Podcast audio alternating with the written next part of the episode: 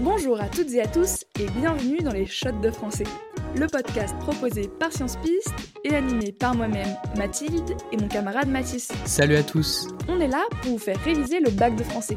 Et aujourd'hui, on s'attaque à la méthodologie de l'oral. Épreuve euh, assez redoutée. Moi, j'étais pas mal stressé avec mes 28 textes. En plus, j'ai passé euh, début juillet à 8 heures, alors que bah j'avais mieux à faire, quoi. Oui, c'est clair. Bon, perso, j'avais eu un peu plus de chance parce que j'en avais eu que 16, mais vous inquiétez pas, rassurez-vous, si vous vous préparez bien, ça va bien se passer. Exactement. Bon alors, l'oral, il n'y a pas de secret. L'élément indispensable, c'est de bien connaître toutes les analyses de texte que vous avez étudiées. Donc, règle d'or, pas d'impasse.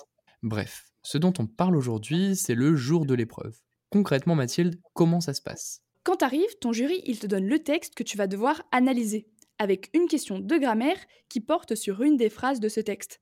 À partir de là, t'as 30 minutes, et pas une de plus pour préparer ton analyse de texte et ta question de grammaire. Ah oui, donc là, clairement, on se met direct sur le brouillon et on essaye de se rappeler tout ce qu'on a appris sur le texte et d'organiser toutes ces informations de manière à savoir ce qu'on va dire en introduction et en conclusion et euh, de quoi on va parler dans notre développement. Oui, euh, par contre, c'est bien gentil tout ça, mais attention, 30 minutes, ça passe très vite. Donc essayez de tout noter en points clés. En plus, ça sera bénéfique parce que ça t'évitera de lire pendant ton oral. Et puis, euh, n'oubliez pas de vous garder 4 ou 5 minutes pour vous préparer la question de grammaire. Ah oui, ça, ça s'improvise pas. Bref, à la fin de la préparation, commence l'oral. Et là, tout est très organisé. Ça commence par la lecture à voix haute du passage. C'est ça, Mathilde? Exactement. Là, ça paraît pas très compliqué, mais attention de bien articuler, de parler suffisamment fort et de prendre la bonne intonation. Surtout si c'est du théâtre. Et puis, euh, ça donne une bonne impression dès le début à ton correcteur. Oh Bah, je t'y vois bien à faire du théâtre en plein examen du bac. Bref, la lecture, c'est noté sur deux points.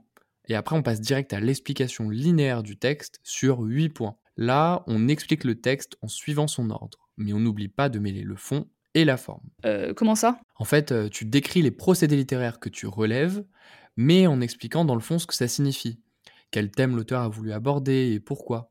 Enfin, en fait, il faut capter les mouvements du texte. Ah oui, ok, donc euh, là, on cite le texte et on explique les idées qu'il y a derrière. C'est ça.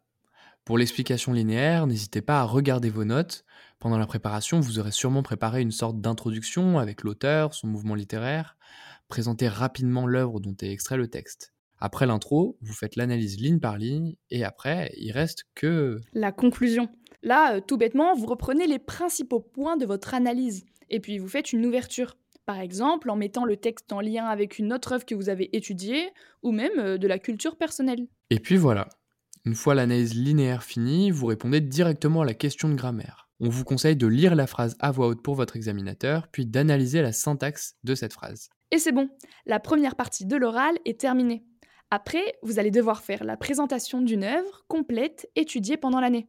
Tu peux choisir soit une œuvre du programme ou même une lecture cursive vue avec ton prof. Mais ça, tu l'auras préparé à l'avance. Exactement.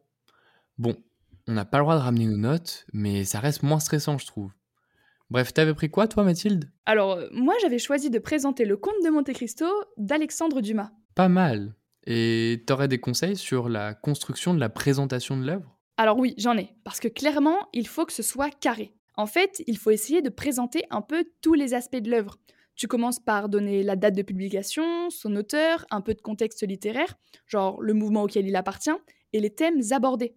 Dire concrètement de quoi parle le livre. Ah oui, et après ça, justifier le choix de l'œuvre. Pourquoi vous voulez parler de celle-ci et pas d'une autre? Bref, au total, votre présentation ne doit durer que 3 ou 4 minutes, donc ça passe vite. Voilà, exactement. Et euh, en fait, à ce moment-là, vous aurez donné plein d'informations à votre examinateur, sur lequel il va pouvoir rebondir pour vous poser des questions pendant 5 minutes. Et elles peuvent porter sur quoi, les questions?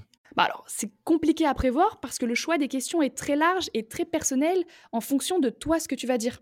Bon, tu peux être interrogé sur tes connaissances de l'œuvre, ou alors on peut te demander euh, de la mettre en lien avec son mouvement littéraire, ou d'autres du même auteur, si vous en connaissez. Oui, et puis euh, on peut aussi vous demander de répondre à des questions plus personnelles sur comment vous avez reçu l'œuvre, c'est-à-dire euh, est-ce que ça a été facile de rentrer dans l'histoire ou pas, à quel personnage on s'attache le plus? Voilà, donc vous l'aurez compris, c'est vraiment très large.